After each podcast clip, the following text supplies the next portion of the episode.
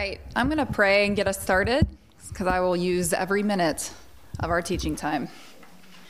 Father, thank you so much for your word and for this psalm in particular. I pray that you would use this psalm to tune our hearts today to praise you. Pray that you would use me in this hour, help me to be wise and careful with my words. I pray that you would use this teaching that I bring, this offering, to um, encourage the women who are here today. We love you. In Jesus' name, amen. All right. In his dark night of the soul, Jesus summons the words of this psalm to express his anguish as he hung dying on a Roman cross. Stripped and beaten, pierced through with nails, surrounded by his enemies and by their hate filled taunts and jeers, he is in both physical and psychological torment. He calls out for God, but in return gets only silence. Yet, even in that darkest moment, his thoughts turn to his disciples and to the lost sheep of his fold. By quoting this song that they knew and they would have sung many times, he was directing them back to Scripture, where they would find that their King, their Messiah, would first have to suffer and die and then rise again before he could rule. Even at the cross, in his agony, Jesus was still teaching his disciples. But a millennia before these events at Calvary, another king suffered the physical and psychological torments described in Psalm 22. That, of course, was King David. And though his song of suffering would be fulfilled in the suffering of Jesus on the cross, he was nonetheless depicting his own experience. Now, this is a long psalm, we know, because we read it all together a little bit ago. And if we had all the time in the world, it would be great to walk through it really slowly, you know, kind of like a toddler takes a walk in the woods. He wants to pick up every stick, turn over every rock, and chase every little bug. But we don't have that kind of time today, so we're going to have to move briskly, and there will be some things that I probably, uh, questions I may not be able to answer. But I'm going to give you a little structure for the time, how I'm going to use the time today. So, first, we're going to talk about the context. You can see that on your outlines. And then we'll talk about the psalm's content. And then, third, we'll look at the three story structure of the psalm. And fourth, I'll offer some reflections on the psalm and then help us get a conversation started about how we should apply it. Okay, so first, context. Psalm 22 sits squarely in the middle of book one of the Psalms. So you remember there are five books to the Psalter, and with books one and two serving as the introduction. Well, book one contains Psalms 3 through 41, all written by David, except possibly Psalm 33. Book two contains Psalms 42 through 70, 72, and again, those are mostly written by King David. So the Psalms open in Psalm 2 by putting a victorious king on display, a king that God himself establishes, a king that rules all the nations with an iron rod. He triumphs over his enemies, and he's a blessing to the people who serve him. Well, then in books 1 and 2, the great King David is on display. We see him in all his agonies, all his triumphs, and all his failures. We're invited to compare King David with this victorious king of Psalm 2. And when we compare them, we have to come to the inescapable conclusion that King David could not possibly be the king of Psalm 2. And we learn, as Israel had to learn, to look for another king. Well, besides getting really acquainted with David in books one and two, there's going to be a lot of talk about the nations. Some of these nations are rebelling, like you see in Psalm 2, but some are coming alongside Israel to praise God. There's all kinds of injustice and suffering in these books. Um, you'll see the prosperity of the wicked, or you'll see the wicked triumphing over their enemies, over the righteous. And it sometimes feels like God is just out to lunch where is he? Why don't we see his victory over his enemies? And you can't help but ask with David in Psalm 44 Awake, O Lord, why are you sleeping? Rise up and come to our help. But rather than doubting God's ability or his desire to bless his people and defeat his enemies, we should recognize that these two books are showing us in fine detail the rebellion of the nations. And they're showing us that that rebellion of the nations, you know, those people out there, well, sometimes it hits a little closer to home. Sometimes the rebellion of the nations, well, we find that in our own hearts and God's people as well. So, we know that Israel failed in their commission, like Adam and Eve failed in theirs. We see that David fails in his. Who is going to step in and expand God's kingdom to the ends of the earth? It can't be David. Well, it's the anointed one from Psalm 2. But before he can do it, he something else has to happen. What what has to happen before he can fulfill this commission? Well, Psalm 22 answers that question. Okay, let's look now at the content of Psalm 22. Two weeks ago, I mentioned a pattern that the individual Psalms follow. They retrace the whole arc of the book, so they all end with praise to the Lord uh, in some way, even if they start in a place of despair. Well, the turn is where the psalmist breaks see, did I skip something here? No. Okay. So in a lament psalm, so even if you begin in a place of despair, you, we're going to end in a place of praise. And the turn is where that happens. At the turn is when the psalmist breaks from his questioning and doubting in God and he begins to express his hope in God. And the turn in Psalm 22 is quite dramatic, right? It comes in verse 21 where David first pleads, Save me from the mouth of the lion. And then you have rescued me from the horns of the wild oxen. So, this psalm kind of neatly divides in half. With the first half, it's all about David's desperation to be heard and to be delivered. And then the second half is all about his praising God for his deliverance. But that first half of the psalm has its own shape. And I like to think of it like an, the electrocardiograph of a dying person. Okay, so imagine like David's hooked up to a heart monitor and you're watching the little waves on the screen. Um, and it looks like he's flatlining, right? He's, he's, there's not a lot of life there. But in verses three and nine, there's a small spike in the graph, a proof of life. Well, these spikes are truths that David is trying to grasp hold of. So we're going to trace that electrocardiograph. In verses 1 and 2, we start with an unanswered cry.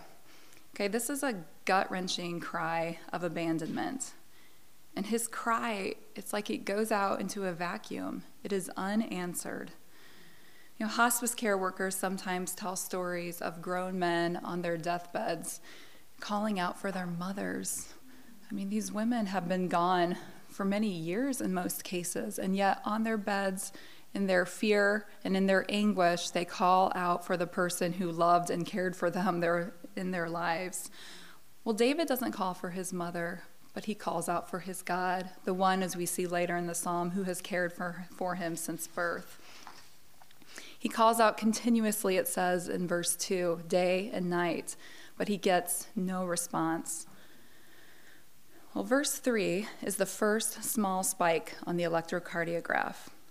In his prolonged moments of psychological anguish, when it seems that God has abandoned him, does David actually quit calling out to God? No. In verse 3, he's right back at it. He speaks directly to God and he reminds God of his own character. He says that, Yet you are holy. See, he knows what God is like. He's the holy God of Israel. He's the God who's feared by the nations. He is the one who hears the cries of his people and delivers them. David is no doubt thinking of the early days of Israel in Egypt, where they called out to God and he delivered them. He's probably thinking of their time in the wilderness and the battles they fought, or their times under the conquest of Joshua. There are many deliverances from their enemies through the times of the judges, probably pop into his mind too. Because God is holy, he faithfully hears the cries of his people and he delivers them. But that line of reasoning doesn't quite do it for David. It's not hasn't quite done it. He seems to flatline again in verses 6 through 8. And you can hear the internal strife here, the argument he's having with himself. So, what if God delivered your forefathers? You aren't like them. You don't deserve to be rescued like Moses or Joshua. You aren't strong like Samson. You're just a worm. So David says, I'm a worm. And he, he rightly recognizes his condition here. We are all like worms before God. We've debased ourselves with sin. We don't deserve to be heard or delivered. So David here again feels cast out by God. He know he doesn't deserve God's attention, but the abandonment still hurts. And to make it worse, his enemies seem to seize on these reflections. It's like they know what he's thinking, and they shame him further, scorning him for previous boasts David had made. Boasts David saying, God loves me, he delights in me, I'm his anointed king. So his enemies mock him with menacing facial expressions. That's what it means when it talks about they're making mouths and wagging their heads. They're getting in his face and they're mocking him with his own words. Oh, he trusts in the Lord. Let the Lord deliver him them if, since he delights in him. So David looks at his circumstances and he feels the sting of their words. But his faith rallies once more. Here we have another spike on the otherwise flatlining electrocardiograph. Look at verse 9. David recognizes that even though he might not be worthy of God's help, that doesn't matter because afflicted, scornful, weak worms are precisely the kinds of people that God hears and delivers. And he realizes these mockings of my enemies aren't true. God has always heard and delivered me. In fact, He has done so since I was a baby. He heard David as a boy in the fields of Bethlehem. All along, it has always been God who has heard David's cries and has delivered him. So, out of his well worn habit, David calls on God once more.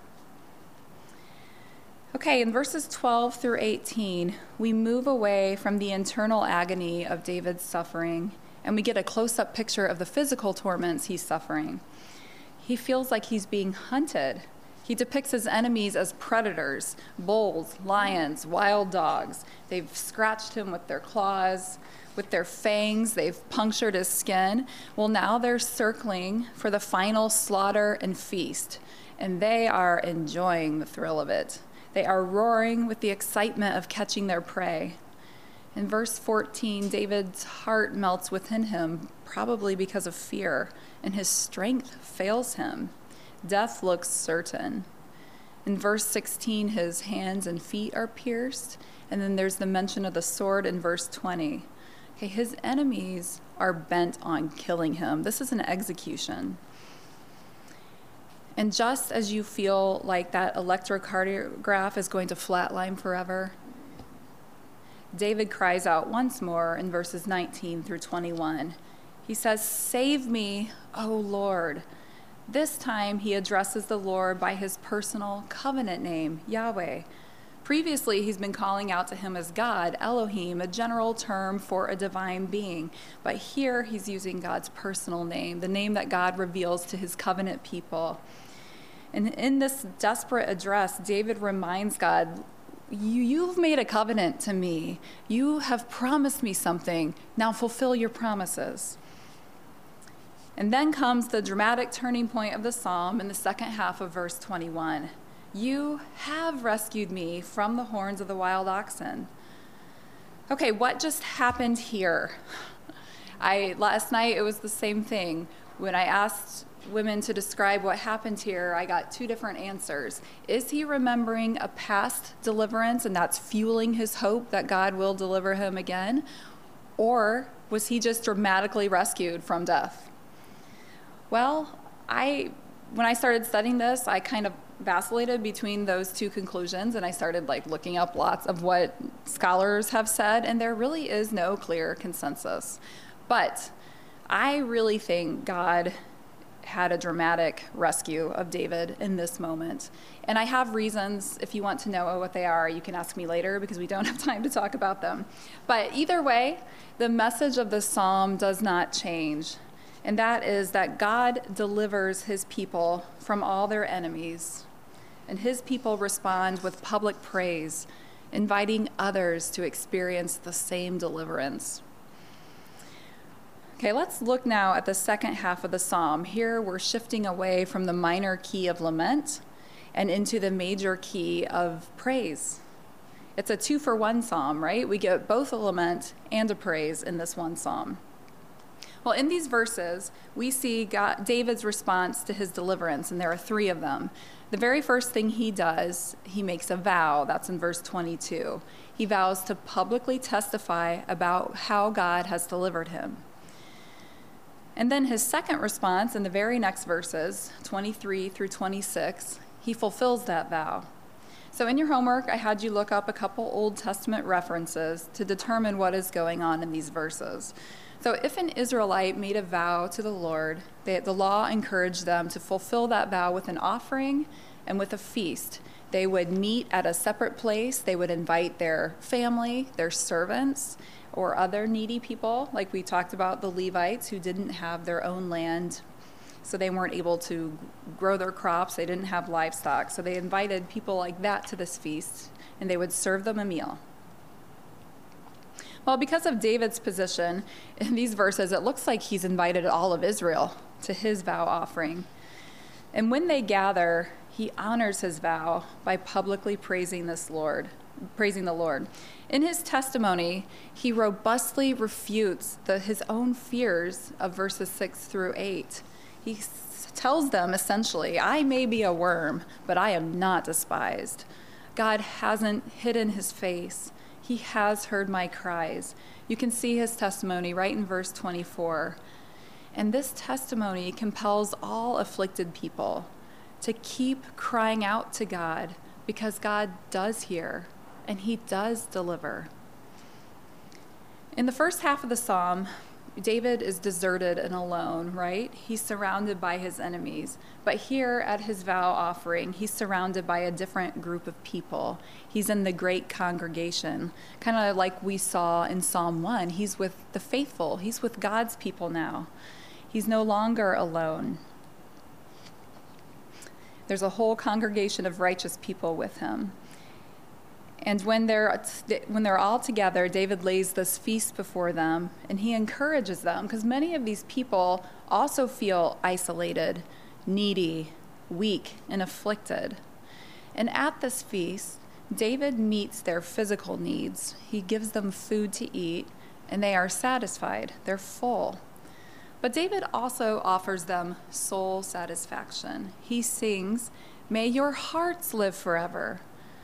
David recognizes that God meets the needs of his people, not just delivering their bodies from hunger, but by delivering their souls or their hearts from death. We get in this feast bread for our bodies and living bread for our souls. And this becomes more clear in the next section, verses 27 through 31, where we get David's third response to his deliverance. Here, David imagines and he foretells a day when the whole world will hear his testimony of deliverance from death and they will turn to worship the Lord, the true King. Look at verse 27. It says, All the ends of the earth shall remember and turn to the Lord, and all the families of the nations shall worship before you. And then, then in verse 29, the prosperous come to this feast, as well as those who have already died. In verse 30, it's now posterity and the coming generations who will hear this testimony of God's deliverance, and they too will worship the Lord. So David is imagining the whole world, right? I mean, stretching back in time to include people who have already died, reaching forward into the future, the coming generations and posterity. All these people gathered together in God's presence for another feast where God feeds them. In verse 29, it says, They eat and worship. They are praising God. And the summation of their praise is in the final verse of the psalm. You can look at that. He has done it. And he has. God delivered David, God delivered Jesus, and he has delivered you. The first half of this psalm foreshadows Jesus' death and the second half foreshadows Jesus' resurrection and his receiving his promised inheritance because of his death and resurrection. Remember from Psalm 2, we know the ends of the earth have become Jesus' possession, and the nations are his heritage. Well, here they all are, right in Psalm 22, taking refuge, finding salvation in God's established king. But before any of this could happen, before Jesus could claim that crown, he first had to suffer and die and then be delivered. Okay, I mentioned before the three story structure of Psalms. So in this psalm, we see all those stories layered together. We see Israel's story, we see Jesus' story, and we see our own story. So, David, as representative of Israel, is reliving Israel's story here. It, this, is, this psalm is Israel's story in miniature. Okay, Israel was enslaved, they were abused, killed, and hunted. Their enemies closed in on them at the Red Sea. But they called out to God he heard their cries and he delivered them. And he brought them to the promised land where they were to be a city on a hill, beckoning all of the nations around to come and praise God with them. Does that sound like Psalm 22? Now, we don't know what specific experience David is writing about here, but we, we know that David's life was full of suffering. And we know that God delivered him countless times from his enemies. And this psalm when David recounts a particular experience of suffering, it sets the pattern for Jesus' suffering. It is fulfilled, you know, a millennia later on the cross. So Jesus' story, Jesus' story, like David, Jesus suffered on his path to the throne. In order to rule and bless the nations, he first had to die to take away the stain of their rebellion. Like David in this psalm, Jesus called out to God. Hebrews 5 said, 5 7 says, He called out to God with loud cries and tears to the one who was able to save him from death, and he was heard. God heard the cries of Jesus, he raised him from the dead, and he crowned him king. Also, like David, Jesus stood in the congregation of the righteous and praised God for his deliverance. That's in Hebrews 2:12. Well, if David's testimony spread throughout Israel and the surrounding nations, Jesus' testimony has traveled the globe for 2,000 years, giving hope to the afflicted and bringing many sons and daughters to glory. Because this is our story too. We recognize in Psalm 22 our own path to glory. We were made to rule, like we learned last week from Psalm 8 and we will reign with Jesus. Like Israel, like David, like Jesus, we are wandering through the wilderness on the way to the promised land. Here, we are going to run from our enemies. We will suffer their jeers and taunts. There will be loneliness and persecution. There will be pain and suffering simply because of our human frailty. There will be difficult temptation there will be the sad consequences of our failures. But like Israel and David and Jesus before us, we will be delivered from all our suffering. And we have already been delivered from our greatest enemy, from the worst possible suffering. Sin, death, and the devil can no longer enslave us, and we will be delivered from every other grief that plagues us. So our job is the same as Israel's, it's the same as David's, it's the same job Jesus was given. We praise God publicly. We sing the song of the suffering, and that is, He has done it. He has heard my cries, and He has delivered me. Okay, I want to just give a few reflections now on suffering. Um, and I would just encourage you in the next few days to write out your own reflections. I think we all know how easy it is to sit under um, teaching from the scripture, and our hearts are kind of stirred in the moment, but we walk away, and a week later we're like, what? What was that about again? so maybe after a psalm like this, where we're focusing on suffering, go home and write out your own reflections. What has this psalm taught you about suffering? Has it taught you anything about how you should suffer? Has it helped you understand why we suffer? Write those things out and think about them. Um, but a, a few reflections here. I, I'm. This is a huge topic. I'm not going to say everything, and it will probably be very unsatisfying for some people who are in deep suffering. But I want to get the conversation started. So, seven or eight, I can't remember how many I have, brief reflections on suffering. First, if God perfected Jesus through suffering, he is surely doing the same for us. In fact, our suffering proves our belonging. So, if we never suffer in this life, we actually call our status as a child of God into question because we know that our Heavenly Father disciplines His children. And this isn't punitive punishment, this is just the discipline of a loving Father shaping His children. And Hebrews 12 tells us that God disciplines us for a specific purpose so that we can share in His holiness. And as you see your anger and bitter, bitterness dissolve into patience and joy, as your sharp tongue gives way to gentle speech, as your wounded soul heals and you begin to reach out to others with forgiveness and mercy, you will know that the suffering and the discipline of the Lord has been worth it all. You are sharing in your Father's holiness, and you are just beginning to enjoy the peaceful harvest of righteousness that Hebrews 12:11 promises. 2. Like Jesus, we should call out to God with loud cries and tears. And some of you know exactly what I mean. This is how we do suffering. If you've never crumpled to the ground weeping and begging God for mercy and deliverance, you're not suffering the right way. We are to be hungry for God's mercy and desperate to see God work. So cast yourself on the only one who can deliver you. There is no pride in affliction, Throw yourself on God's mercy and plead for his deliverance. Three, even in the depths of suffering, we have to be tethered to the truth. Okay, we're going to have ups and downs just like David. We're going to experience sorrow. We're going to be tempted to despair. There will be times that God feels far away.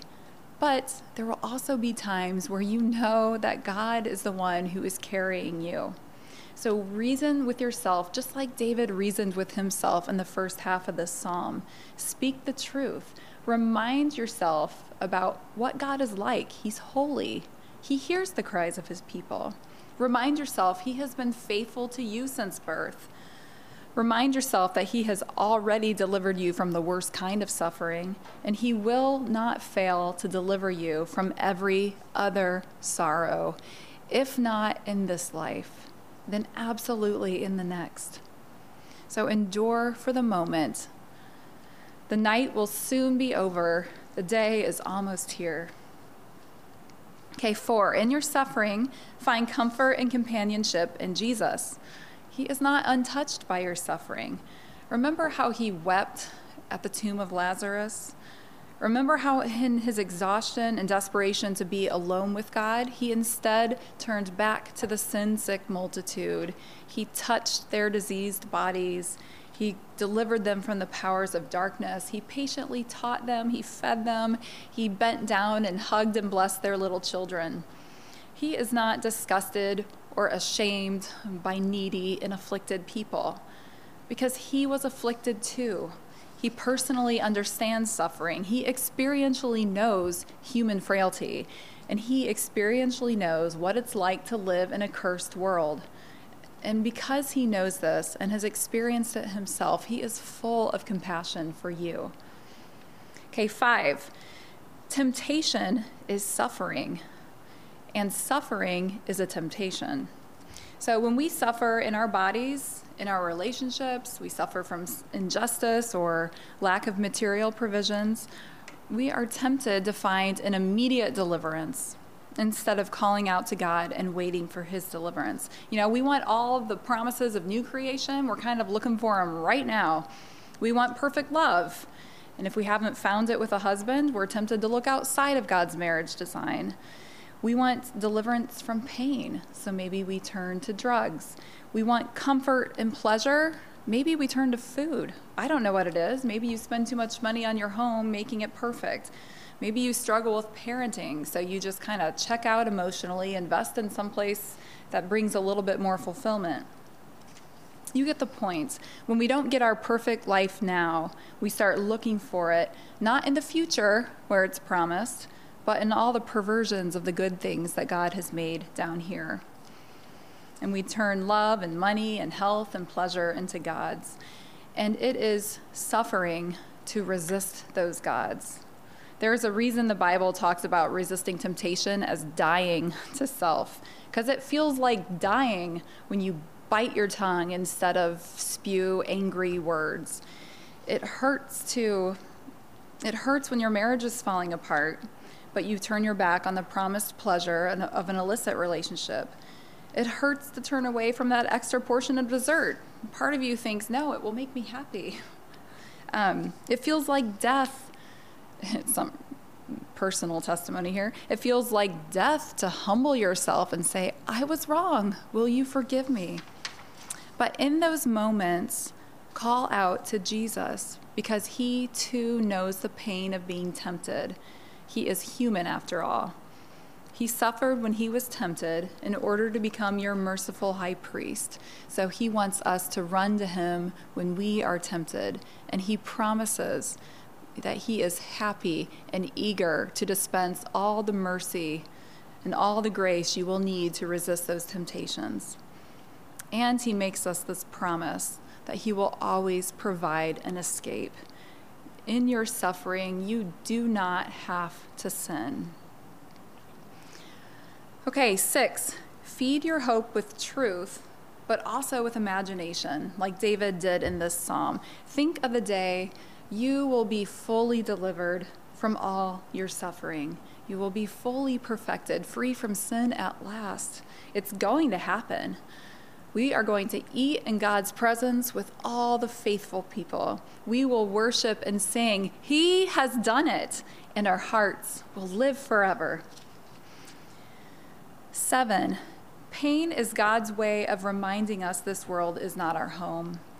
This is God's way of helping us long for and imagine our true home. Okay, this life is just a poorly painted replica of a much greater masterpiece. Don't get stuck here anticipate, imagine, and long for the real thing. Eight, last one here. Open your mouth and testify of your deliverance. Okay, this is part of our commission. Like we are to exercise dominion in this world, spreading the glorious kingdom of God from shore to shore. Well, this is partly how we do it through the praise of our lips. Don't underestimate the effect a simple testimony of praise can have on the people around you start in your own home. This is something I've been convicted by. I need to praise the Lord to my children. I want them to see me doing that. And I want to I'm praying for that to have an evangelistic effect on their souls. So start in your own homes and then work outward from there. But also be quick to give God the glory for all the other many deliverances He has accomplished for you. Yes, absolutely speak of your greatest deliverance from sin and death, but talk about the other ways God has delivered you. Has He healed your body? Has He protected you or your family from dangerous situations? Has He provided for you? Has He filled your heart with joy and peace? Have you seen Him work in the lives of your family and friends? Have you been reconciled with somebody you had a falling out with?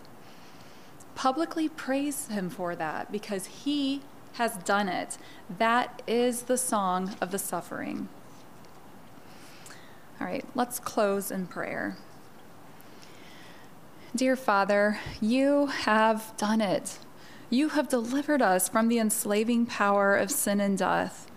You have welcomed us into your presence because of the life death, and resurrection of Jesus, and we are so grateful. Help us to speak of your great salvation to our families and friends and neighbors. Help us to be quick to give you praise for all the ways you have and you do deliver us from suffering. and use our testimonies, we pray, to bring more people into the great congregation of the righteous. In Jesus' name, amen.